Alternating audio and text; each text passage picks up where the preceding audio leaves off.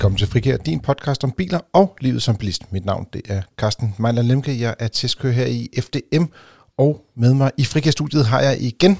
Yasser Abaiti, teknisk konsulent i rådgivningen. Og Dennis Lange, chefkonsulent i vores økonomisk-politiske sekretariat. Det er en dejlig titel, du har der. Ah, det er mere afdelingstitel, der er problematisk. Ja, men det må jeg arbejde med derhen, ja, ja. Det er med politik og andre sager. Kære lytter, i dag der skal vi tale lidt omkring, hvordan det er, at man køber brugt bil i Danmark. Vi skal tale om en ny plug-in hybrid fra Kia, der hedder Niro. Og så slutter vi af med jeres lytterspørgsmål. Men allerførst, for at sætte lidt tempo i det, så har vi simpelthen de ultra korte nyheder. Det er fandme løgn. ja, det er det nok. Men øh, om ikke andet, vi kan prøve lidt. Jeg, jeg prøvede at sætte lidt tempo på ja, den del af det. det Dennis, kan du trække tempoet ud med den første nyhed så? Jeg skal gøre, hvad jeg overhovedet kan. Øh, jeg vil gerne snakke lidt om parkering, øh, og hvor dyrt det er at parkere, og nu bliver det endnu dyrere. Ej, nu skal du op. Parkering spændende. Øh, nej, det er nyheden om, at øh, i København, i Københavns Kommune, har øh, et, et bredt flertal af partier, en bred alliance, som ikke inkluderer Socialdemokratiet, det er en anden historie, øh, er blevet enige om et, øh, et, et budgetforlig. Og det, som der ligger i det, blandt andet, er, at man hæver prisen for beboerlicenser. Altså hvis man bor i København inde i betalingsområdet, så kan man købe sig en beboerlicens, og så skal man ikke betale timetakst for at parkere. Og prisen for de beboerlicenser, de stiger. Øh, elbiler stiger det ikke for, men ellers så stiger det et eller andet sted op til 1240 kroner for de mest svinende biler. Der er sådan en, en differentiering afhængig af, hvor, hvor grøn eller ikke grøn bilen er. Øh, I snit så er det 380 kroner, de her forskellige beboerlicenser, de stiger. Og det betyder selvfølgelig alt andet lige, at det bliver dyrere at være bilejer, når man bor i København. Og så har partierne jo lidt sådan været ude at sige, at det er jo for for folk til at købe en elbil i stedet for, eller selvfølgelig lade være med at have en bil i det hele taget, tror jeg også godt, nogen af dem kunne tænke sig. Og det er jo selvfølgelig på den ene side rigtigt nok, at det jo i en eller anden udstrækning understøtter den grønne omstilling, men omvendt er det jo så også en virkelighed, hvor et, folk er presset på privatøkonomien, ikke nødvendigvis har råd til at købe en anden bil, og to, det er delen svært at få fat i en ny elbil, sådan inden for en overskuelig øh, periode. PT. Ja tak. Ja, lige præcis. Så, Men det er jo også stedet 10 kroner for elbilerne fra 205 kroner til 215 kroner. Ja, og det er jo her, det bliver en detalje. I forhold til, hvordan det var planen, ellers det skulle stige, stige ah. i 2023, er det ikke steget til den nye aftale. Så ja, der var en stigning, der i forvejen var planlagt, men der kommer ikke en ekstra stigning i modsætning til alle benzin- og dieselbiler får en ekstra stigning. Men også en 10'er, det er også til at overskue. Jo, jo, bevares. Øh, så kan man så sige, hvis man har en elbil i øh, Københavns Kommune, er der ingen grund til at købe en beboerlicens, fordi de parkerer gratis i forvejen. Så øh, jeg ved ikke, hvad man skulle få ud af de der 215 kroner, men øh, ja. Man kan få sådan en lille certifikat, der sidder i forruden. Nej, nej, det kører elektronisk nu om dagen. Det vil sige, at man får ikke engang noget ud af det? Nej. Nå, det var dumt. Jeg kan ikke huske, om du muligvis får lov til så at bruge de underjordiske øh, automatiserede p-anlæg, når du har beboelsen. Det kan jeg faktisk ikke huske. Måske er der noget, det vil ikke hænge op på. Et rigtigt juresvar. Ja, præcis. Øhm, Hvad tænker du, Jasser? Ja. du er glad for at bo i København, ikke? Jeg bor i København, og det her, det er noget... Ja, jeg, jeg har... Altså, jeg, jeg synes, det er alt for dyrt at parkere i København, og det er også besværligt, og det har jeg sagt flere gange. Jeg synes bare... Æ, æ, undskyld, Bor du ikke i, i Gladsaxe eller Søborg? Jo, men det er jo lige op af Københavns Kommune, øh, og hvis man engang imellem... Men dog ikke i Københavns Nej, men du, du, du, du køber da ikke en beboerlicens? Jeg køber ikke en beboerlicens, nej, nej, nej. men jeg bevæger mig i de områder, hvor at man enten skal have en beboerlicens, eller betale uhyre meget i parkering. Øhm, ja, hvis man er sådan en bilist, som sviner hele tiden, ja. ja. Som jeg er. Nej, men det var, det var lidt pjat. Øh, ja. Men det er bare for at sige, elbilerne slipper som sagt stadigvæk øh, gratis med parkering i København, og også på Frederiksberg. Mm. Indtil videre som ja. verden ser ud. Ja, øh, hvis man måske lige bare skal en hurtig sløjfe på, jeg sagde jo, det ikke blev kort, øh, så har man øh, sat nogle penge af til at gå lidt videre med de her planer om, at middelalderbyen eller inderste del af København fjerner man nogle P-pladser, mm. så har man tænkt købt nogle øh, pladser i et øh, P-anlæg, der ligger ude i randområdet, og så har man også afsat nogle penge til det, der hedder foranalyser af at lave øh, parkeringsanlæg ude i brugkvartererne. Så der er chance for, at der rent faktisk kommer nogle P-pladser, især der, hvor der mangler altså ude i brugkvartererne. Det var faktisk en god nyhed. Det er det, ja. Lad os nu se, hvad der kommer ud af det, men, men indtil videre, ja, så er det en, en, en okay god nyhed, den del af det. Yes, jeg har en uh, nyhed uh, fra NIO, altså det her nye uh, kinesiske bilmærke, som uh, i efteråret kommer til, til Danmark. Og de har en uh, skiftestation til uh, deres modeller klar på et eller andet tidspunkt her uh, i løbet af året i Slagelse.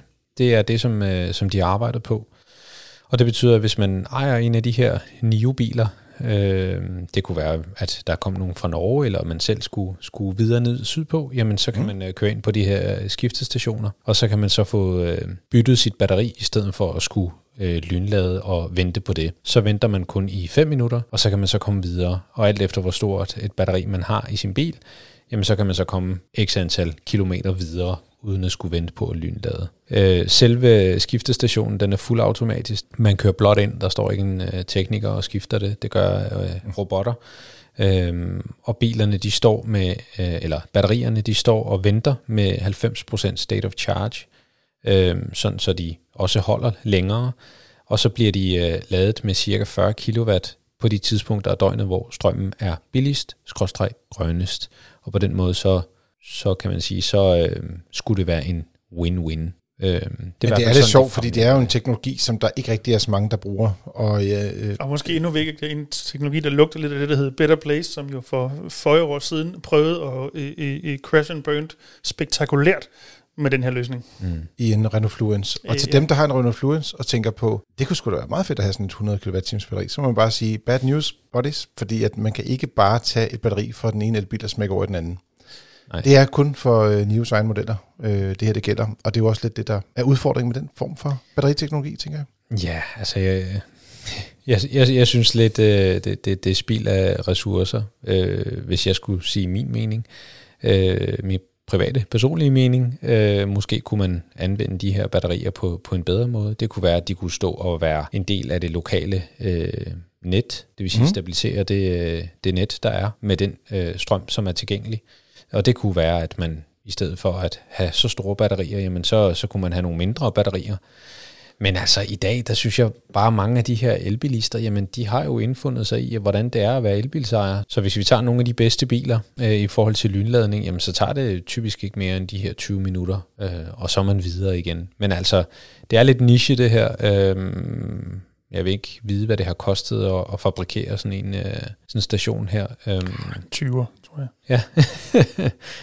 øhm, men det bliver spændende at se, hvordan øh, det kommer til at se ud, og hvor mange af de her stationer. Det, de lover ikke, at der kommer mange flere i år, men, men måske lidt flere. Øhm, så vi glæder os til at se, hvordan det kommer til at se ud. Det bliver også en sjov hønnen og ægget situation, ikke? fordi de vil gerne have skiftestationer for at kunne sælge deres biler, men omvendt er jeg ret sikker på, at der skal være et vist antal biler, før der er penge i at sætte x antal batteriskiftestationer op. Så det er sådan lidt... Altså, Hvad kommer først, ikke? Ja, de, altså sådan worldwide har de, jo, har, har de jo produceret over 1000 af de her skiftestationer. Øhm, og spørgsmålet er så bare, jamen, altså, der, der er mange uh, ukendte faktorer. Ikke? Hvad kommer det til at koste at lege det her batteri? Mm. For det ene af deres, hvad kan man sige, en af deres øh, teser til, hvorfor det her det er smart, det er, at man undgår det her med at være bange for degradering af batteriet, fordi man leger et batteri, og ikke ejer sit batteri. Og det var jo så også en del af, af den der Better Place-tanke i sin tid. Og det kan jo også give en lille bitte fordel øh, for nogle af deres bilmodeller, fordi at du ender med at købe en bil, hvor det er, at du ikke skal betale registreringsafgift af en batterileje formentlig.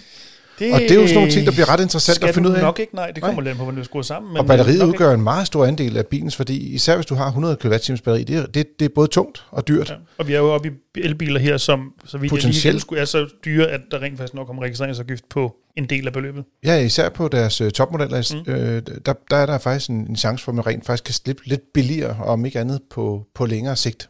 Mm. Så, øh. ja, det, men, det, men altså, jeg tror, det, det, det er jo ikke derfor, at øh, kineserne gik i gang med det her. De tænkte jo ikke på det danske afgiftssystem som nummer et. og så gik de i gang med at sige, nu bygger vi 1000 batteriladestationer i Kina, fordi så kan vi sælge nogle biler billigt i Danmark. Det, det har nok været lidt omvendt. Ja, altså jeg, jeg, jeg ved ikke lige, hvad, hvad tankegangen har været hos dem, men altså jeg, jeg er spændt på at se, hvad, hvad kommer alt det her til at koste, altså både i forhold til leje af batteri, og hvad kommer bilerne til at koste, og, og, og vil folk egentlig have dem? Fordi det, det har vi talt om før. Mm. Nye mærker i Danmark, øh, og vi, vi er vant til at, at, at, at få vores ting på en eller anden bestemt måde, om det er så en folkevogn, øh, eller en, hvad, hvad det nu er. Øh, jeg, jeg er spændt på at se, om de overhovedet får et ben til, til jorden herhjemme, men øh, det håber jeg lidt, fordi jeg tror rent teknisk, at det, er det nogle, nogle fine biler. Og så hvis man må indsparke øh, rent øh, visuelt, så er det også nogle biler, som ligger i den pæne ende af de nye Kina-biler, der kommer. Synes jeg, at der er store SUV. Ah, ES7, tror jeg nok. Ja. Det ser super godt ud. Det er sådan, de store biler hedder ES7 og ET7. Tallet 7 er åbenbart godt for dem. Vi har også lige en Xpeng P7 i øjeblikket forbi til noget forpremiere øh, mm. prøvekørsel Kan man købe sådan en? på et tidspunkt. Okay. Måske. De er på vej. Så, Ja. Men der sker noget på, på de kinesiske områder, og herunder også øh, opladning. Første gang øh, bliver nok i Slagelse, som sagt. Ja, ikke nok. Det bliver i slagelse. Ja, men det er fordi, de siger, de har mås- de skulle have haft fire batteriskiftestationer klar i år, men der bliver nok mere end en, der bliver klar i løbet af, af i år. Det skal bare være færdigt, før det er færdigt, så man kan sige, det er der, der kommer den første. Ikke? Mm. Apropos, så kommer vi til at tale en lille bitte smule. Normalt plejer vi at have en nyhed med, men fordi det skal være de der ekstremt hurtige chop-chop nyheder, så har jeg taget tre nyheder med i min korte nyhed. Det er sådan lidt ligesom, når folk skriver og spørger, hvad for en bil skal de købe? Jeg har det her budget, så plejer du at gå hvad? 400% over. Præcis. Ja. Det, er, det er samme måde, vi gør det på her. Super. Så I vil gerne have en nyhed derude, kære lytter, men I får tre. Det første, det er, de er relateret, skal jeg så sige. Det hænger sammen nogenlunde. Dog. Dog. Øh, det første, det er bare helt øh, ganske øh, roligt. Øh, det går fremad med øh, antallet af opladningssteder i Danmark. Øh, det er jo sådan nogle ting, man er bekymret for. Kan man rent faktisk komme til at lade, når man kommer frem, når man er ude og køre en tur, og man er væk hjemmefra med sin elbil. Øh, og der har været en øh, tredobling af ladestander siden 2019, men man kan sige, at selvom der er en stigning i antallet af lader, så følger det ikke helt øh, efter øh, den stigning, der er i biler, ikke mindst også fordi, at der kommer også en del brugte biler, mm. øh, elbiler, øh, til Danmark. Så det øh, kommer til at være interessant, øh, hvordan det kommer til at gå. Og der kommer flere lynlader, og der er flere, der ligesom er planlagt nu. Især så øh, er der på øh, Vestfyn øh, to øh, større ladepakker fra Clever. De har vundet nogle licitationer. Og også... Er de, de er på vej? Altså, Ja, de har, vundet, endnu, de har men- vundet retten til at lave det, Ja. ja. men øh, det, det kommer Pakkerne er der ikke endnu, men de kommer. øst for øh, Lillebæltsbroen. Det er, så vidt jeg husker, ved den øh, resteplads, og det er det jo ikke engang, det er et infoteria, der hedder Lillebælt. Præcis, Jamen, øh, men både, øh, der er både nord og syd, Ja, ja, der er det hedder noget andet, øst og vest, eller ja, hvad det ja, ja, jeg tror, det hedder nord og syd. Så øh, der og øh, også faktisk et sted på Sydsjælland, og så øh, er det lidt interessant, så er der også det, øh, hmm, hvad skal man kalde det, tv-reklame kendte øh, Nordlys-selskab, som øh, folk kender fra internet og andre ting og sager. De har jo også sagt, at de vil bruge en milliard kroner på at få nye lader de næste tre år i Danmark. Og øh, det har de blandt andet gjort ved at købe den ladeoperatør, der hedder Sperto, og de har faktisk allerede 600 ladepunkter i Danmark. Øh, så det er en, øh, en meget interessant øh, udvikling. Øh, skal man sige, Sperto har jo ligesom været nogle af de øh, mindre øh, pionerselskaber, som har kæmpet mod blandt andet Cle- Clever, etc. Og man kan sige, Sperta Men- også, lad os bare kalde det udmærket, så ved at mange af deres ladere står Steder, hvor det er Clever ikke er. Ja, sådan lidt måske lidt mere ude i, øh, i de mere tyndt befolkede ende af, ah, det er måske også så stramt så meget, men det står ikke de helt samme steder. Som, øh, Lidt, det er lidt i mere de mindre vandkants. Danmark. Ja, Især omkring Rings, Ringkøbing, hvor jeg på et tidspunkt skulle undersøge, om der var nogle lader. Der var faktisk flere spærtolader derude, men der er også mange andre steder, hvor de ligesom har lavet nogle samarbejder lokalt for at få nogle, øh, nogle lader sat op. Og det bliver øh, faktisk rigtig spændende. Og øh, den sidste ting, øh, det er, at øh, der er kommet et nyt mobilitetskort, og det er ikke et spørgsmål om at kunne tage bussen. Det er simpelthen et kort fra Shell, øh, som giver mulighed for at købe strøm i både Danmark og Europa. Det er ikke altid, at det er billigst, men nogle gange så er det bare rart at kunne få lov til at få noget strøm på sin elbil, og det kan man med det her nye kort fra, fra Shell. Så øh, ja, det var bare tre korte nyheder fra Sygter omkring opladning og udvikling i opladningslandskabet. Der sker noget, punktum. Der sker noget punktum ud over Nios ene øh, batteriskiftestation nede i Slagelse.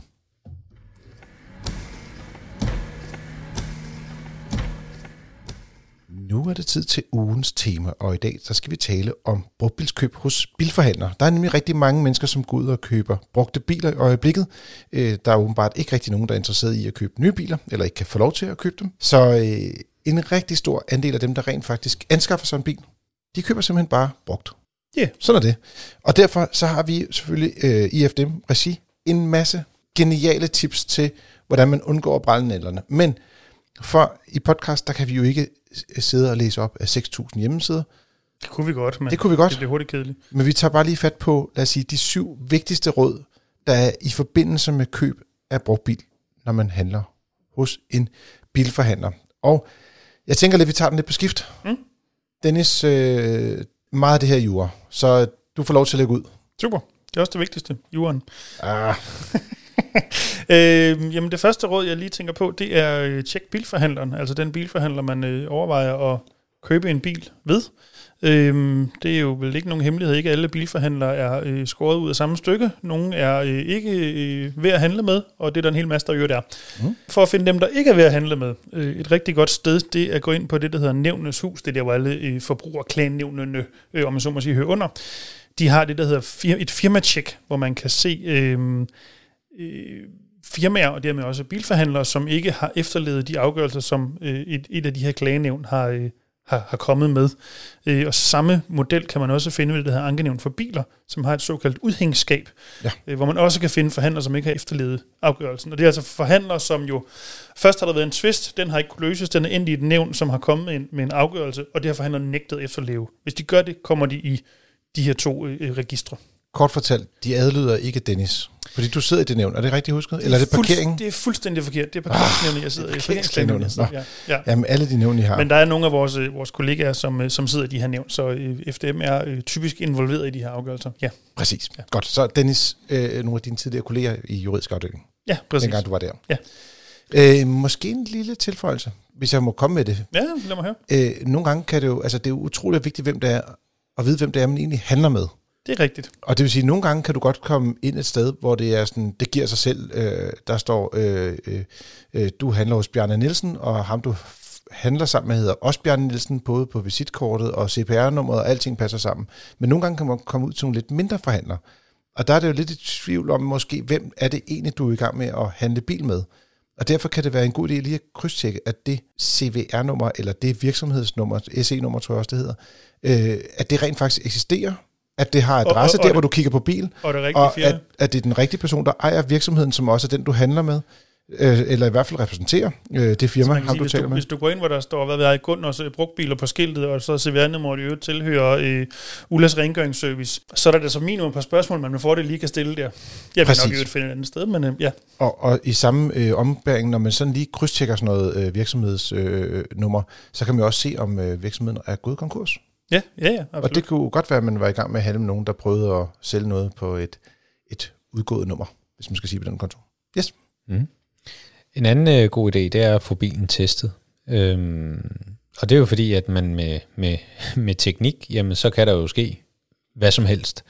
Øhm, så, så efter at, at man har juraen på plads, i tilfælde af, at teknikken svigter, så, øh, så er det i hvert fald en god idé ligesom at, at finde ud af, hvordan er den tekniske tilstand på det her køretøj, inden man, man, man øh, køber bilen. Og der er det rigtig øh, smart øh, at have nogen med, som, som uvildigt gennemgår bilen. Der findes øh, rigtig mange forskellige forhandlere, som har deres egne tests, og det vil sige, at så, så øh, lover de en eller anden standard, men, men der er ikke øh, som sådan, altså så for den almindelige forbruger, så er det jo svært at gennemskue, hvad er en, en brugtbilstest eller en mm. biltest. Mm-hmm. Så på den måde, så er det en rigtig god idé at tage nogle uvildige med på råd. Det og, kunne, hvem, og hvem kunne det være, Jasser? Det kunne være FDM, øh, men det kunne lige så vel være, at du kender en mekaniker, som er øh, super dygtig, og du er meget tiltro til. Øh, og det kunne være for eksempel en ekspert på et specifikt mærke, som mm. siger, jeg kender den her bil ind og ud, og jeg ved, hvad de plejer at fejle og så tage vedkommende med ud og sige, eller øh, få fragtet bilen hen til vedkommende, og få gennemgået bilen fra A til Z. Og så på den måde ligesom sige, okay, så ved vi, hvad udgangspunktet er på det her køretøj. Så det er en rigtig god idé at få testet bilen. Gerne inden man køber, øh, men hvis ikke det er muligt, jamen så få, få skrevet noget ind, at i forhold til, hvis man fik den testet for eksempel hos FDM, så kunne man få rettet de fejl og mangler, der måtte være. Man ser jo ofte, at en bil bliver annonceret som en nysynet, og man hører også nogle gange, nu kan jeg huske fra min tid i rådgivning, at den er jo synet, så er der jo ikke noget galt med den. Nej, det, det, der kan være alt galt med en bil, der lige er blevet synet. Mm. Øh, man kan sige, at, at, at synet er øh, øh, ene og alene en stikprøve af bilens øh, lovlige stand, og det vil sige, altså virker bremserne, øh, forurener den ikke alt for meget osv. Det, det, det er altså i vores optik, det er små ting. Det tager 20 minutter cirka at lave et syn. Hvorimod nogle af de her meget gennemgribende test, de tager en, en 3-4 timer at få udført.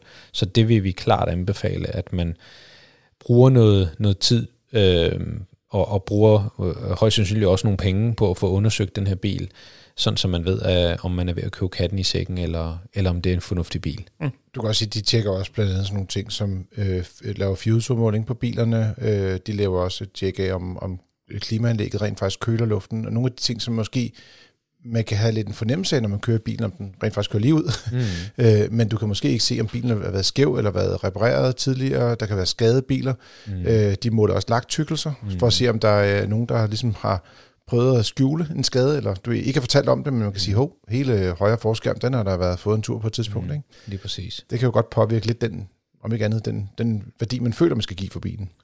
Når nu man øh, har fat på bilen, øh, så er det altid en god idé at lige at, at se en, den, altså en rigtig øh, fysisk registreringsattest på bilen, øh, og, og tjekke bilens årgang.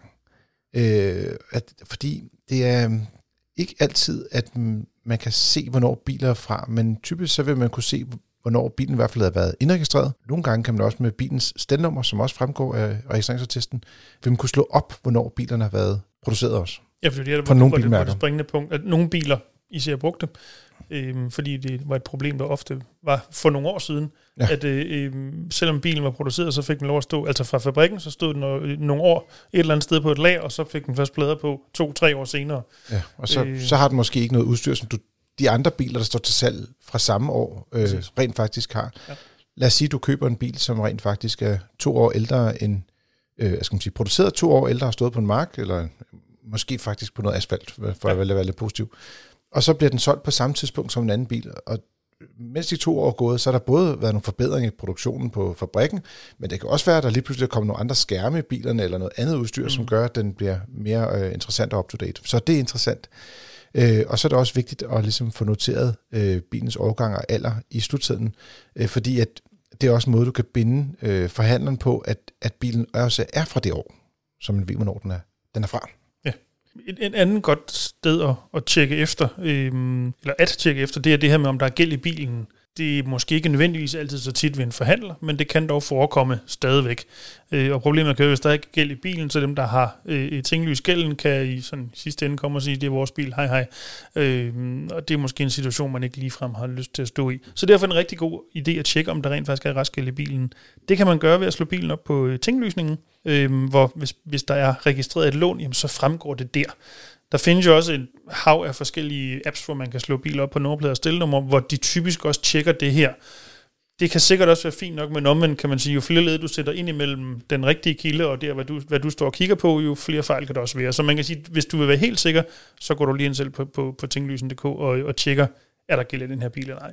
Og der kan man tage igen stelnummeret fra registreringsattesten, og eller hvis man kan være heldig at finde det nogle gange i en forrude på en bil eller nogle mm. andre steder, men man skal i hvert fald have fat på det her stelnummer. Ja, præcis. Altså en, øh, en anden ting, du var lidt inde på det, Carsten, i forhold til udstyr. Øhm, fordi nogle gange så, øh, så, så kan man altså fare vild i den her udstyrsliste, som bilen øh, den er annonceret med. Og det kan være, at man øh, fra forhandlers side måske har været lidt for hurtig, måske mm. bare øh, copy-pastet, fordi nu har vi solgt x antal biler og de har alle sammen den samme udstyrspakke. Men lige den her ene her, den er solgt med en eller anden specifik pakke, som er der, eller som ikke er der. Og det er mere, hvis den ikke er der, så er det ikke så fedt. Mm. Øhm, kan vi komme med et lidt frækt eksempel? Jeg tror faktisk, altså, at vi har nogle, øh, nogle enkelte annoncer, vi har set, hvor folk de har skrevet, at bilen har anhængertræk, selvom den ikke har det, fordi det er en mulighed. Mm. Eller der er noget ekstra udstyr, man kan, man kan eftermontere, hvor de har sat det på annoncen, mm. men når du så kommer ud og kigger på bilen, så er det bare noget, du kan tilkøbe i forbindelse med handel af bilen. Er det, er det, er det jeg mener, jeg kan ja, huske, dig, der fortalte om det. Jeg har, ja. jeg har set det på, på, på biler, som for eksempel har et, øh, et ældre infotainment-system, øh, hvor bilerne for eksempel er, er forholdsvis moderne, de, de har endda øh, fabriksgaranti, mange af dem, mm. men de er super outdated på, på infotainment-delen. Og der står der navigationsanlæg, øh, og så står der med småt 4.000 kroner. Så kan du så tilkøbe det. Øh, og, og, og det er jo også fint nok. Så, så får du sådan en lille plastikholder til din mobiltelefon. Ja, så har du navigationsanlæg. ja, og så er det givet 4.000. Ja. Men, men det, det er vigtigt, at altså jeg vil anbefale, at man bruger øh, meget tid på at undersøge især det udstyr, som man mener er need to have. Jamen sørg nu for at teste af og prøve det af på bilen, når du er ude og, og, og prøvekøre alligevel. Jo mere tid, altså, øh, og brug gerne en time på at prøvekøre, øh, aftale det med forhandler, og brug, øh, jo længere tid, øh, jo, jo mere bliver du også ligesom bekræftet i, at det er den rigtige bil, den har det rigtige udstyr, den har måske øh, nogle ting, som du måske ikke kan leve med. Det finder du også ud af, øh, støjniveau eller andet. Men, men brug noget tid, øh, og lad være med at lade dig forblænde af, at den står og, og er fint klargjort osv. Man skal heller ikke være bange for at køre bilerne, vil jeg sige. Altså, øh, som udgangspunkt, øh, så overlever de fleste jo sådan en prøvetur 1, øh, 2. Øh, det kan godt være, at forhandlerne sådan står lidt og siger, hvor lang tid skal du køre? Mm-hmm. Men altså don't. Altså det, den eneste grund til, han er, han er bare bange for, at du finder en anden grund til ikke at købe den. Hvis jeg men i virkeligheden skal du undersøge det, ikke? vil lade mig prøve at køre bilen, så kan jeg love dig, at jeg gik igen. Jamen, men den er ikke alle, som er så, øh, skal man sige, frygtløse. Ej, det vil nærmere det modsatte. Jamen, du er frygtløs. Ja, ja. Ja, hvis man er frygtløs, så har man ingen frygt. Så du går ind til forhandleren, og det er du fordi, siger... Det er jo fordi, jeg frygter at blive røvrendt, så vil jeg gerne have lov til at øh, for eksempel køre bilen. Nej, men du går hen og har en frygtløs holdning til det at få lov til at prøve at køre bilen og stå på den ret. Og der er nogle mennesker, de kommer ind til forhandleren, og de er simpelthen bange for, at, at, at, må jeg overhovedet sætte mig ind i den, øh, og, og ligesom har sådan en eller anden øh, angst for, øh, måske, eller du ved, sådan en berøringsangst i hvert fald, kan man sige. Det, det, det er sådan det, i den milde ende. Og det mærker vi også i rådgivningen. Gør den, det? Den, øh, den, det, det er rigtigt nok, at der er nogen, der spørger, om man, man overhovedet kan tillade sig at køre i en halv time. Og der vil jeg bare sige, jamen... Kør altså, en time? Ja, kør to. Hvis det er, hvis det er en forhandler, der er seriøs, og, og, og du også selvfølgelig også er seriøs, jamen, så synes jeg, at du skal have lov til at prøve den her bil en time, to, øh, nogle af de her biler, øh, inden vi inden vi får muligheder for at lave de her rækkevidde-test og, og, og batterikapacitetstest, så, siger, så har vi faktisk sagt til folk, lån en elbil fuld opladet, om er det en Tesla Model S, så tager det altså fire timer at køre den, fem timer måske at køre den tør for strøm. Øh, og, mm. og hvis forhandleren er, er, er game, jamen det viser også bare, at, at forhandleren er seriøs, og der er noget velvilje, så du skal ikke være bange, og hvis øh, vedkommende siger nej, jamen øh, så håber vi, du finder en bil et andet sted. Men husk nu, når det nu er, at du så har kørt ned til grænsen i Tyskland øh, i, på den her prøvetur og fyldt den op med bajer, så, så, så sørg lige for at fjerne kvitteringen ind i handskerummet, før du afleverer bilen tilbage til forhandleren. Sorry. Jeg kunne ikke lade være med det. Jeg tænkte, det kunne ikke forestille dig, hvis folk begyndte bare at ligge og køre langt væk, fem timer i alle mulige retninger, skulle ud og besøge deres familiemedlemmer og mærkelige ting og sager. Handle ting på den blå vis. Ja, lige præcis. Ja, okay. Det er fordi, du talte meget om det her med, at vi kommer ind i en krisetid, og vi skal til at tale om noget med, med penge og sådan noget. Det var ja. før vi startede podcasten. Nå, jamen, fred om det. Øhm, nå, jeg er ikke så interessant, jeg skulle til at sige, eller ikke så sjovt i hvert fald. Det er, der er noget, noget omkring billån. Der er mange måder, man rent faktisk kan få finansieret sit bilkøb på, øh, og hvis man køber den hos en bilforhandler, så er det sådan, at de ofte får en provision af finansieringsselskabet, og den er ikke ubetydelig. Og du kan også forhandle om den. Husk altid at få et par, ikke bare en second opinion, men et second tilbud, kan man sige. Øh, blandt andet, det kunne være fra din egen bank. Det kan være, at du måske kunne finde en finansieringsmulighed igennem øh, et sommerhus eller en, en bolig, altså en lejlighed eller et hus, hvis man har det. Øh, prøv at afsøge de forskellige måder, du, du kan have for at, ligesom at finansiere din bil. Det er klart, man skal jo ikke låne penge over øh, et 30-årigt lån i, i en bolig, og så tror at bilen er rigtig god også om 30 år, fordi så lang tid lever den ikke. Så det øh, sigte skal man jo også lige have med her. Men husk på, at, at øh, det er altid et tilbud, når der nu der kommer med en finansierings, øh, ja, et finansieringstilbud, og du kan forhandle om det, øh, især om, om de gebyr, der er hos øh, forhandleren. De er typisk lidt højere, end de er øh, i banken. Og det sidste råd, skal jeg ikke tage det? Det er muligvis det vigtigste råd. Ikke dermed sagt, at de andre ikke er vigtige, fordi de er bestemt. Øh, det er jo sådan, når man køber en bil, hvis det bare til nærmest en seriøs forhandler, så skriver, underskriver man jo en slutseddel, hvor man jo har skrevet alt de her ting ned omkring, hvad man nu aftaler omkring det her køb, og hvad det er for en bil, man køber osv. Den her slutseddel, den kan være rigtig fin, og der kan være stå noget rigtig skidt i. Så hvis man er medlem af FDM, så er rådet absolut sendt den ind til os. Giv vores øh, dygtige øh, kollega kollegaer mulighed for lige at tjekke slutsedlen igennem.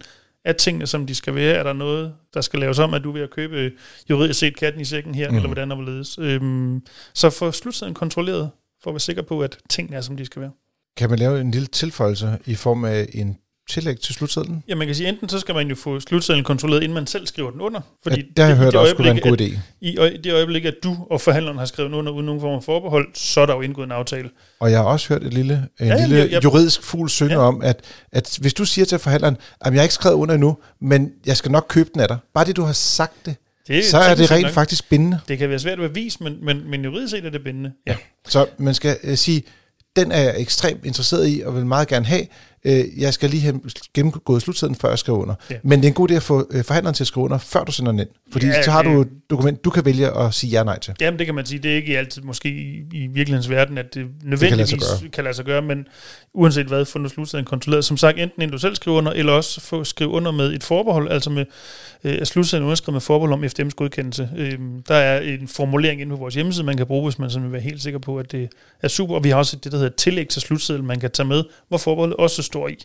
Øh, det er lidt ligesom, når man køber et hus, der tager man jo også absolut typisk forbehold for advokatens godkendelse, for eksempel. Ja, men som jeg har forstået det, og nu må du endelig give mig lidt mere smæk. Øh, normalt er det både et øh, bank- og et hvad er det, forbehold, og også et advokatforbehold ja, i boligkøb. Ikke? Jo, jo, jo, jo men, men konceptet men, er det samme. Men, men der kan banken lidt nemmere sige nej, end man kan gøre i det her tilfælde.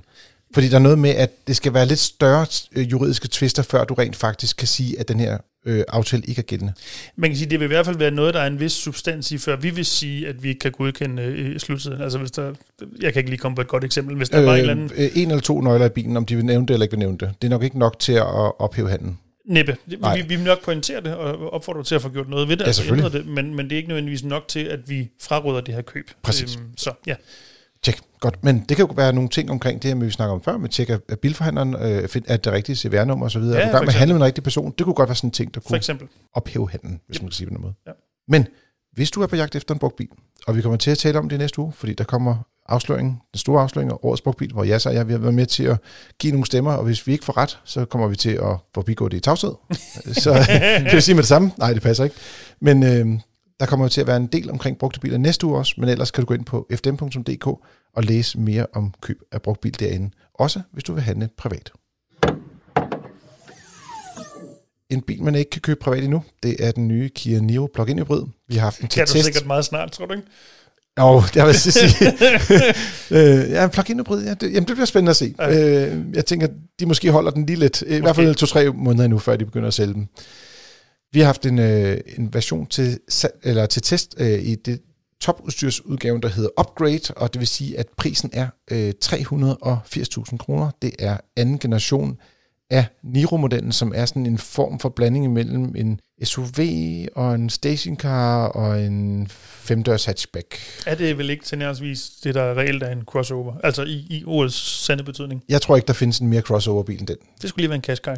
Ja, men den er lidt mere SUV end den er stationcar. Men mm. vi kan diskutere, de, ja, de, de er tæt på ja, de to. det er jo flydende begreber, det her for pokker jo. Det er det. Ja. Øh, I den tidligere generation, og også nu, kan den få som hybrid, plug-in hybrid og el.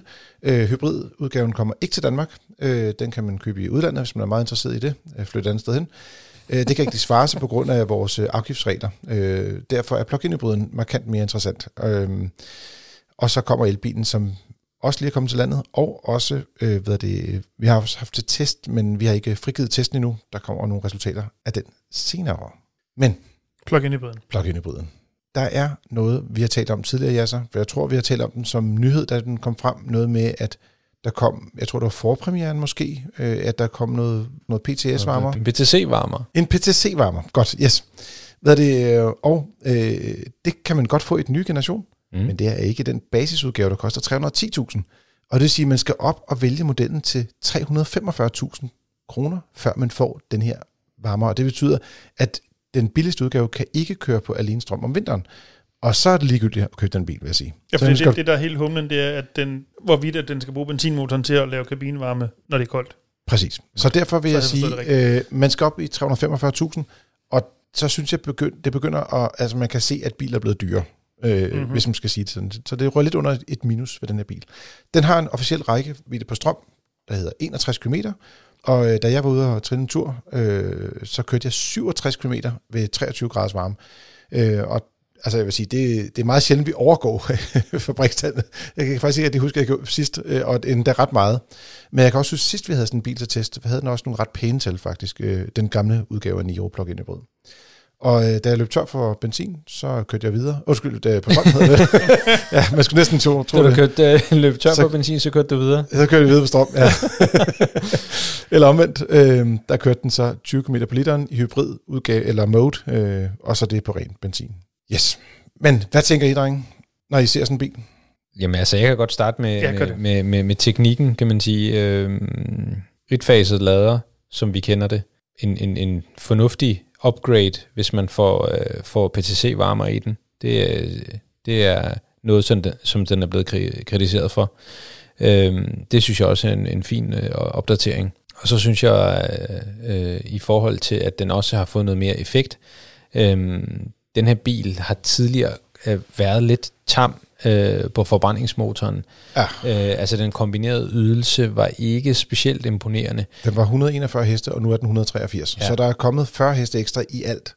Lige og præcis. elmotoren har fået et beef op, men jeg vil stadig sige, nu kører man jo mere på el, den her bil, end man gjorde før. Fordi mm. før, der var den også lavet mere til at køre på benzin og el. Mm. Men den er stadig ikke specielt hurtig, når du kører omkring 80 og skal op på 110.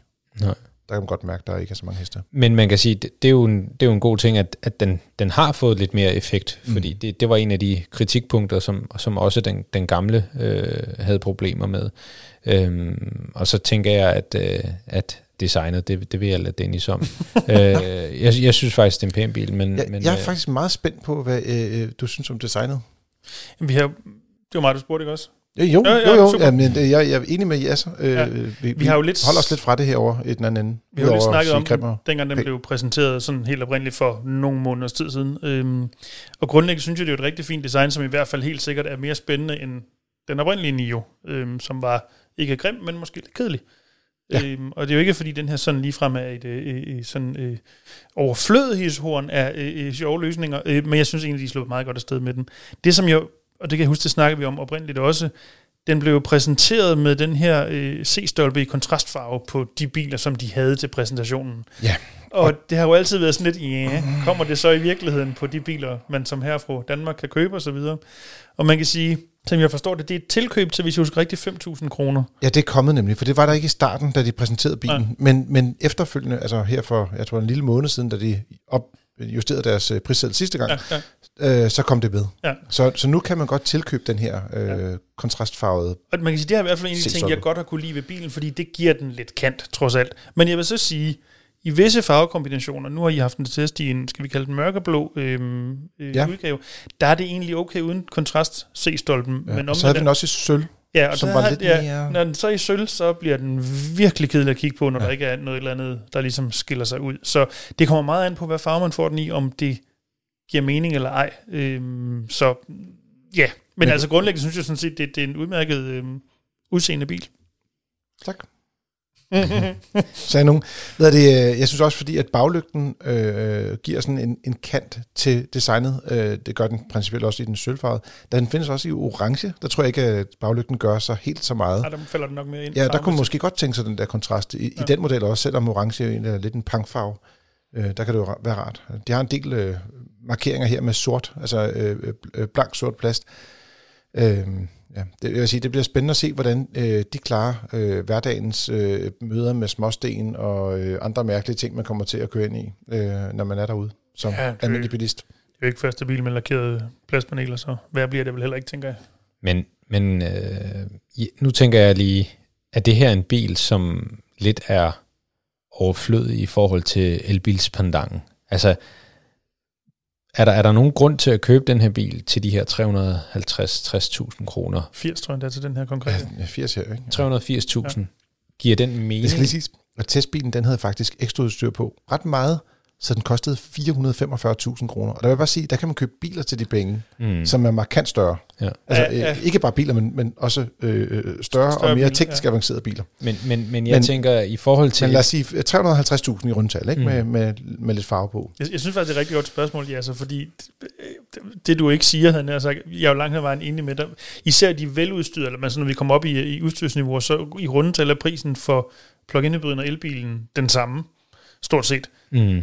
Og så spørgsmålet, ja. men giver den, giver den så overhovedet ja. mening? Altså, så, så vil jeg ikke udelukke, at jeg måske vil gå med elbilen. Jeg kan ikke huske, at der er forskel på, hvor meget de kan trække, hvis der ligesom skal være noget ja. målgruppeforskel? Øh, elbilen må trække 750 kilo, mm. og øh, plug-in hybrid må trække 1300 med så bremser. Så sige, hvis du har en ikke alt for stor campingvogn, eller ah, ja, jeg ved ikke om hestetrailer. Stor kærlighed for at køre med store trailer. Ja, så kan det godt være, at plug-in hybriden giver mere mening for dig. Jeg tror, at øh, hvis det er hest, skal det være, øh, virkelig være en, der er ja, på skrump, for at kunne blive trukket. En lille pony. Ja, det, jeg tror, at islandske heste vejer øh, vist 500 kilo. Nej, ikke 500 mindre. Hvorfor kigger du på mig, Carsten? Jamen, det er fordi, jeg tænker, du må have styr på det der med dyr. Det er, jeg ved ikke hvorfor. Altså, det er, det er din rolle. Jeg det tror, er dig, der, jeg, øh, altså, du, du finder nok ikke, ikke en nogen, som er mere ligeglad med, med, med, med, med dyr end mig. Det er lige Ja. en udmelding. ja. hvis der nu er jeg, kan- lytter jeg, kan- jeg, derude, kan godt, jeg kan godt lide dyr, men det er sådan nogle ting, det er det der, det interesserer Hvis mig. du sidder derude og elsker dyr, så skal du skrive til. Nej, nej, nej. Nej, nej, hvis du ved, hvad forskellige slags hestevejer, øh, Nå, og ikke ja, mindst heste, øh, øh, hvad skal man sige, hestevogne og trail, trailer og alt det der her løjser, mm. øh, så øh, skriv gerne ind. Øh, Jeg er ret sikker på, at jeg kommer til at skyde lidt højt med 500 kilo for en islandsk hest. Jeg tror kun, de vejer omkring 300-350 kilo. Mm. Øh, men det tager vi gerne. Øh, jeg, du griner lidt. Jeg Altså, forstår ikke, hvorfor du kigger på mig, når du Jamen, det er det. vil vide, hvad Men øh, faktisk en, jeg spiller fodbold med, han, øh, han måtte købe, øh, simpelthen tvunget til at købe Mercedes GLE øh, plug-in hybrid, fordi det var den eneste bil, der kunne trække 3,5 ton, for det vejer den trailer, de har, som kan køre med Det fire er altså heste. simpelthen en ond, ond verden, når man bliver tvunget til at købe Mercedes GLE. Øv, Verden øv, øv, er uretfærdig. Ja. Men, men igen, hvad, altså, anbefaler vi den her bil? Eller altså, hvor- hvor- hvordan lander den? Øh, Altså, jeg har faktisk skrevet anmeldelsen af den, og jeg har givet den øh, fire stjerner, og grunden til, at jeg ikke synes, man sådan kan gå højere op, det er egentlig, fordi jeg synes, øh, det begynder at være... Øh, jeg synes, det er mange penge i forhold til, hvad den tidligere model kostede øh, som plug-in hybrid. Nu har den en større glæde ved, at du rent faktisk kan køre ret langt. Altså, jeg synes, øh, over 60 km på, på strøm, det er meget. Mm. Øh, så jeg tror, der er faktisk en del mennesker, som måske kunne tage det der skridt. Øh, jeg synes, plug-in hybrider, som kan køre 30 km eller 40 km på en opladning, det bliver, det bliver ikke engang en tredje sten, vel? Mm. Det Ja. bliver sådan en, en, en, trin, du- øh, en sten, du snubler over mere, ikke? Mm. Øh, en, en, en en, du træder på. Øh, men her, der er vi altså med 60 km plus øh, i reel rækkevidde, så vil man godt kunne, kunne køre elektrisk, hvis man er bange for det, og så stadig kan benzinmotoren ved siden af. Mm. Må vi øh, tale om øh, fyrassistenssystemet, eller er der forskel på øh, elbilen? Det må du og- godt. Du, så vil øh, jeg du gerne snakke den. om det. Jamen, kom der frisk ind, fordi de kører ens. Der er ikke en forskel. Kom, jeg er lidt i tvivl om, det Ja, var nej, ens. men Godt så. øh, kom frisk. Jamen, Jeg tænker, en, en, en ting, vi måske lige skal vende, som jeg gerne vil vende i hvert fald, det Men er... du, du snyder lidt, fordi du har kørt elbilen også. Ja, jeg det er kørt, derfor. Jeg er virkelig ikke også. Jeg har faktisk ikke kørt plug-in hybriden, jeg har faktisk kun kørt elbilen. Men hvis nu vi snakker om noget, der er ens i de to biler, så tænker jeg, så går det nok. Det går nok. Øhm, og det er førerassistenssystemet, altså de her, jeg vil jo meget gerne ikke kalde det selvkørende systemer, for det er det overhovedet ikke. Øhm, Jeg sidder og tænker på, om de hedder, og, og det er bare at sige, Kia, det er nok det værste mærke i forhold til forkortelser. De har 6 millioner forkortelser. på et tidspunkt så skrev deres pressechef ud omkring et eller andet, hvor der var kommet en ny variant. Inde i et lille bitte afsnit på to-tre linjer, så stod der fire forkortelser med tre bogstavsforkortelser. Bare sådan lidt, but why? Altså, det, nå, okay. Men Ja. de har en masse noget, der hedder sådan nogle highway øh, ja, det hedder øh, HDA, jeg, det hedder, systems, når det, HDA, tror 2, nok, når det er helt det øverste niveau. Præcis, Ja. og det kan den her Det er jo sådan noget, hvor bilen den øh, holder sig i midten af vejbanen og holder afstand til den forankørende osv. osv. Der vil jeg så bare sige, at det er uden sammenligning det bedste system, jeg har prøvet i en ny bil indtil videre. Og det er også bedre end Kia EV6's system, som jo... Og det er man kunne, bedre end Man EV6. måske kunne forestille sig for det samme, når det er begge to nye Kia-biler. Det er det ikke. Det er fremragende sådan det fungerer. Og især hvis man også tilkøber head-up-displayet, så den måde, det grafisk bliver præsenteret mm. i head-up-displayet, er strålende. Jeg synes virkelig, det fungerer godt. Og øh, meget enig. Og jeg har kørt, jeg har på rigtig lang tur med den her plug-in hybrid Mm. mm. også øh, til, til Jylland og sådan nogle ting. Og det, det er sådan virkelig aflastende, og den har god adaptiv fartpilot, og den, øh, når folk skifter vognbanen ind foran en, det kommer også sådan lidt i forskellige, altså folk er jo, øh, øh, skal man sige, øh, vanvittige på hver deres måde det, i der trafikken. i fagsprog hedder cut in. Det kan man roligt sige. Det, nogle gange kommer det virkelig godt ind, ikke? Øh, jeg synes jeg faktisk, den reagerer ret hurtigt, mm. men også øh, sådan... Men den reagerer der, der skal være det en, det, det skal være vurderet på en måde, hvor det er, at den ikke går i panik. Ja, altså, og, præcis. og det gør den ikke rigtigt. Øh, så Jeg har et spørgsmål til lyset i sådan en her. Fordi øh, det har været et af de ting, som, som jeg synes altså generelt, at, at, at øh, de koreanske bilmærker laver nogle, nogle fornuftige biler. Men jeg synes, de har haltet lidt på lyset. Har du kørt den om aftenen? Ja, det har jeg faktisk. Og øh, hvad det, jeg vil sige, at den har et meget pænt lys. Den spreder måske lyset en lille smule pænere, end den gør i V6'eren. Men det er ikke ekstremt øh, kraftigt. Og der findes ikke det, man kalder adaptiv øh, LED-forlygter. Der er heller ikke LED på alle udgaver af bilen. Det er også et udstyrsspørgsmål. Øh, også en årsag til, at man skal undgå øh, basismodellen. Både af plug-in hybriden og også elbilen for den sags skyld. Øh, men, men den har faktisk et, et ret pænt lys, synes jeg. Og så en ting, man sådan kan se på, om øh, LED-lyset er rigtig skarpt, ikke? og virkelig øh, leverer rigtig mange lumens, det er, hvis du kigger inde på øh, instrumentbordet, så hvis der er sådan en manuel kontrol af, af, skal man sige, af forlygterne, om de skal pege nedad eller pege lige ud, og det er ikke automatisk, så er det fordi, at lyset ikke er, er så kraftigt. mm. Fordi hvis det er kraftigt nok, tør det ikke andet end det gør nej, det nej, så er der lovgivning om, at du skal have ja, automatisk nivellering af forlygterne. Ja. Så, øh, og, og det har den her ikke. Den har ikke automatisk nivellering af, okay. af forlygterne. Så øh, det er sådan en lille... Men det kan man også se på andre bilmærker. Mm. Men jeg synes rent faktisk, det var et ret pænt lys. Og, og især når det lange lys kom på, var der virkelig... Altså det var, det var pænt spredt, så du også kunne se ud til siderne af, af vejen. Så super. Vi har givet fire stjerner til bilen, som vi sagt tidligere, og øh, bilen er allerede ude hos øh, forhandlerne, og derude kan man også finde øh, den elektriske bil, der øh, snart står for øh, dansk lancering. Den skulle være lanceret her i, i øh, september måned. Har du hørt nogen, øh, apropos det, fornemmelse af, kan de levere plug-in hybriden? Er det ja. de nye biler, man rent faktisk kan få fingrene i? Ja, det, det er det, og, og i noget højere grad end elbilen. Og det er jo også en ting, der måske kunne tale lidt ind i dens favør, mm. øh, at du rent faktisk kan få bilen. Øh, hvis du så også skal have en bil nu-ish. Hvis du gerne vil have den inden for det næste halve år, ikke? Øh, ja. hvor det er, at elbilen, der, der, jeg tror, man kigger lidt ind i starten af den nye år, før der man kan få den elektriske udgave af Hvilket så er mindre end et halvt år, men ja, ja, i september. er vi allerede i september? Præcis. Så skal vi til at købe julegaver og høre julemusik alt lige om lidt. Lige om lidt. Der er øh, kun en smule over tre øh, måneder til øh, jul. Forfærdeligt. Nå. Glædelig jul. Glædelig jul derude, og øh, husk at købe gaverne i god tid og alt det andet. ja, så har du en afsluttende bemærkning på, på den her lille Kia? Nej, ikke, ikke andet med, jeg, tror, jeg synes bare, at man skal virkelig overveje, om man vil den her vej, eller om man vil elvejen. Så, øhm, så eventuelt prøv en, en tur i begge biler. Øhm, vores erfaringer med, med den udgåede model er faktisk glimrende øhm, i forhold til både levetid og, og, og, og teknikken man kan sige, den er blevet en lille smule større end forgængeren, mm. bare for at tage en afsluttende bemærkning.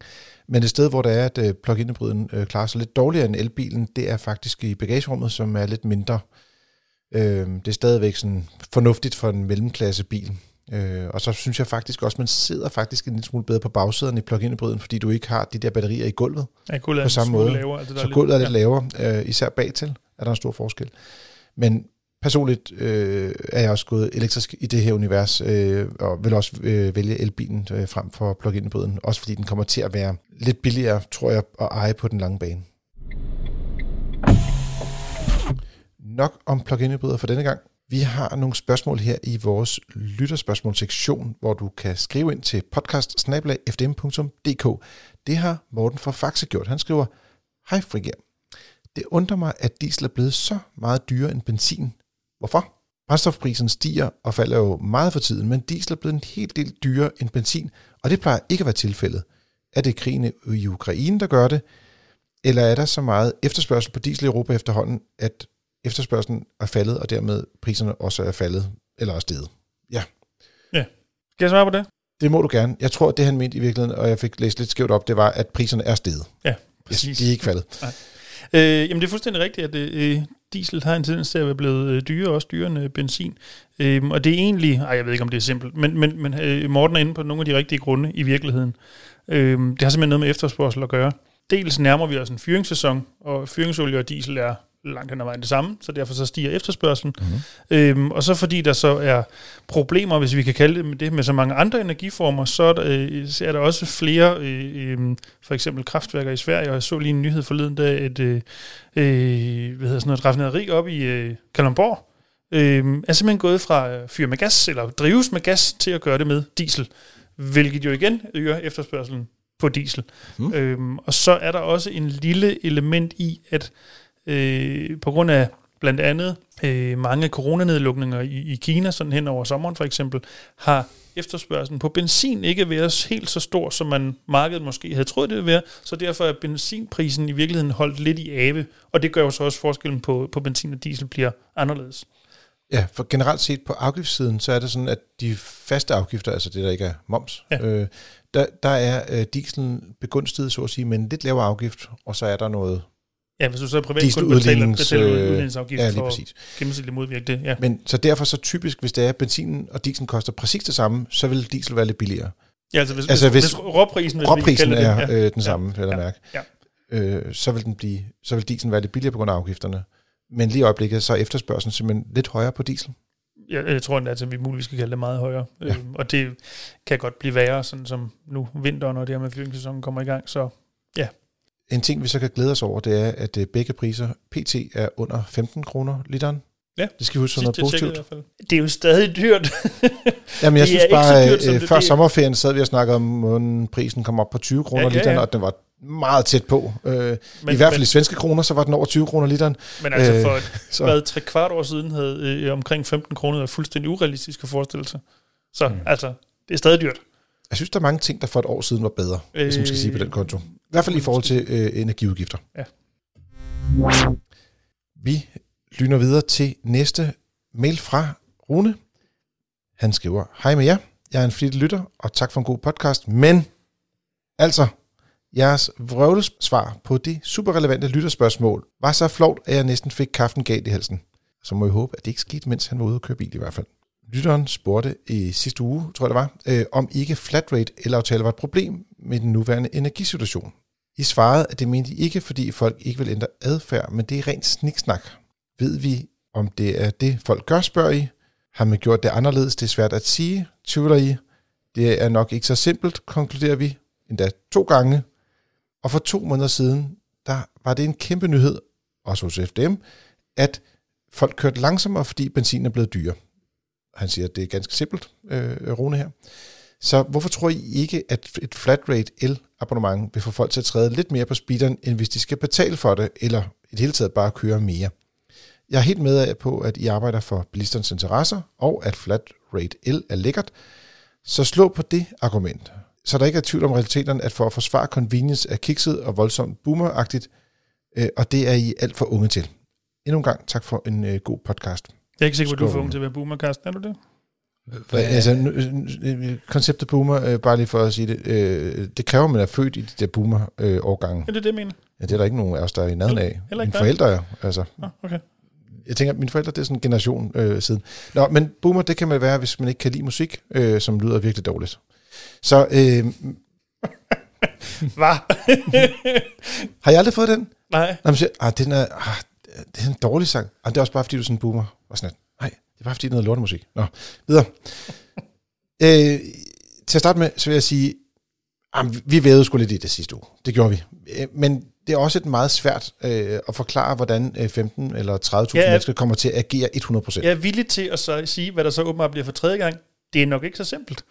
Du lægger dig ikke ned for Rune. Nej, det kan du dele med lov, der ikke Hvad med dig, Jasser? Hvad siger du? Jeg holder mig helt ud af den der. Jeg, jeg ved noget om teknik. Det her, det her, det her, det lugter meget af, af hvad kan man sige, holdninger og i forhold til politik og, og sådan noget der. Så den, den, den synes jeg, den skal over i øbs, den der.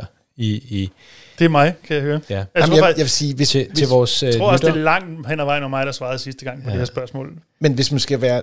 Jeg, jeg vil jo godt give Rune det, at der er jo ikke nogen tvivl om, at hvis du bare... Og nu igen, der er 6.000 dimensioner af det her. Ja. Men hvis du bare kan lade, uden at det koster ekstra, og du ikke skal tænke på, om du forbruger meget, så er du måske have mere tendens til at varme kabinen op på forhånd, måske lige 5 minutter mere, end det er nødvendigt. Fordi det ikke rigtig koster dig noget. Du har betalt abonnementet, og du ved, hvis du også har øh, strømabonnement hos Clever, øh, så kører alting ondt. Så, det, så skal du ikke betale ekstra for det. Lad mig, lige, lad mig lige høre en ting. Fordi Dennis, han har jo et fastprisabonnement derhjemme på sin strøm. Men ingen elbil. Men ingen elbil. Men Nej. bruger du mere strøm, end du burde Jamen det er jo ikke fastpris jo. Altså fastpris er jo ikke det samme som øh, øh, et, et, et flat rate abonnement på strøm. Der forskellen er, hvis du har flat rate, så betaler du, lad os sige, i øjeblikket cirka 3.000 kroner om måneden. Nej, det passer ikke, men det er 700 plus 700, det er sådan noget 14-1500 kroner. Ja, noget stil. Men så uanset hvor meget du kører, så er det samme penge.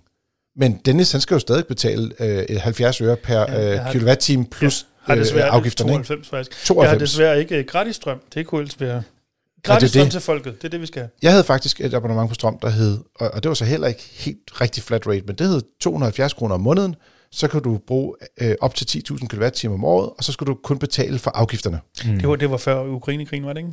Den blev sjovt nok også opsagt, den ja, aftale. Ja. Så lige nu er den skide dyr. Men det er, sådan er verden. Øh, men jeg vil sige, der er der ikke nogen tvivl om, at hvis man bare ikke skal tænke over, øh, altså, og hvis du har betalt øh, 1.500 kroner om måneden, øh, så kan du lade alt det, du har lyst til. Du kan bruge varme kabinen op tre gange om dagen, fordi du synes, det er rigtig sjovt at se på øh, din varme bil eller et eller andet. Øh, det koster dig ikke noget, så at sige. Som jeg husker Men jeg det, tror ikke, folk gør det. Ah, altså. og det som jeg husker det, og det, øh, i det ligger der, jeg har simpelthen ikke sat mig ned og høre nøjagtigt, hvad vi, jeg sagde til det her svar. Men det, du mener lige nu, det er... Nej, men som jeg husker det, så mener jeg bestemt, at jeg pointerede, at vores lytter, som jo skrev omkring, om flat rate ikke var noget hejs her i energikrise, øh, vi blev lidt pointeret, at det var der en udmærket pointe i, men omvendt er det heller ikke nødvendigvis givet, at alle, som har et flat rate abonnement, kører nødvendigvis længere, end de ellers ville have gjort. Dem, der så gør det, jo, der er det måske spilder strøm, og øh, vores alle energi, hedder, begrænsede energiressourcer bliver ramt af det osv. Mm. Men det er jo ikke givet, fordi du har et flat rate abonnement, at du så bare bruger bilen 17 gange om ugen, som du altid ikke har tænkt dig at køre. Så derfor er der nuancer i det. Men sådan i det store perspektiv, så kan det da godt være, at flat rate ikke er perfekt. Men omvendt dem, der har det, også super glade for det, og har også, hvis vi skal være helt ærlige, man kan sige, eksistensen af flat rate abonnementer, i hvert fald historisk set, har haft en rigtig stor andel i danskernes lyst til at købe en elbil fordi tingene har været nemt og convenient, og du har vidst, hvad din udgift var. Præcis. Øh, og det har været en, en, en, skal man sige, en afgørende faktor, at du ligesom kan forholde dig til, her er mine udgifter, og så er der ikke mere. Så kom der lige nogle midlertidige tillæg, som blev lidt højere, og så videre, og så videre. Men grundlæggende må man sige, altså, når energiudgifterne stiger, så er det sådan, det er. Øh, men du ved trods alt præcis, hvor det er, din økonomi ligger henne på de her produkter. Ja, præcis. Og som vi vist også nok nævnte, i hvert fald Clever har jo lidt varslet, at 1. januar, så kommer der noget, nok en ny model vi aner ikke, hvordan det så ser ud, men noget kommer der nok til at ske. Så Rune, vi håber, at det var lidt mere klar snak. Denne gang, om ikke andet. Snak, men, øh, Dennis, han lægger sig fladt ned selvfølgelig og siger undskyld. Det gør, det gør han øh. aldrig nogensinde. Men jeg så jeg, vi holder os helt ud af det. Ja, altså, jeg, jeg skal ikke være med i den der kamp der. Check. Hold mig ude. Har du Men ved du hvad, Rune, vi er glade for, at du synes, det er en god podcast. Fortsæt med at synes det. Tjek, og vi er glade for, at du lytter med, om ikke andet. Og har du et spørgsmål, ligesom Rune, eller øh, en kommentar, så send den gerne til podcast Vi vil tage gerne mod både øh, ris og ros og øh, forslag til emner, vi kan øh, tage op her i podcasten. Du lytter til Frigir. Det er din podcast om biler og livet som bilist. Husk at trykke abonner inde i din podcast-app, så du er sikker på at få os i ørerne hver torsdag, når vi udkommer. Anbefal os gerne til en ven, hvis der er en af dem, som stadigvæk ikke er kommet med her på vognen. Og ellers er der ikke andet end at sige øh, tak, ja så, Dennis. I lige måde. Selv tak. Tak for endnu en dejlig uge. Og til dig, kære lytter, tak fordi du lyttede med derude, og god tur derude.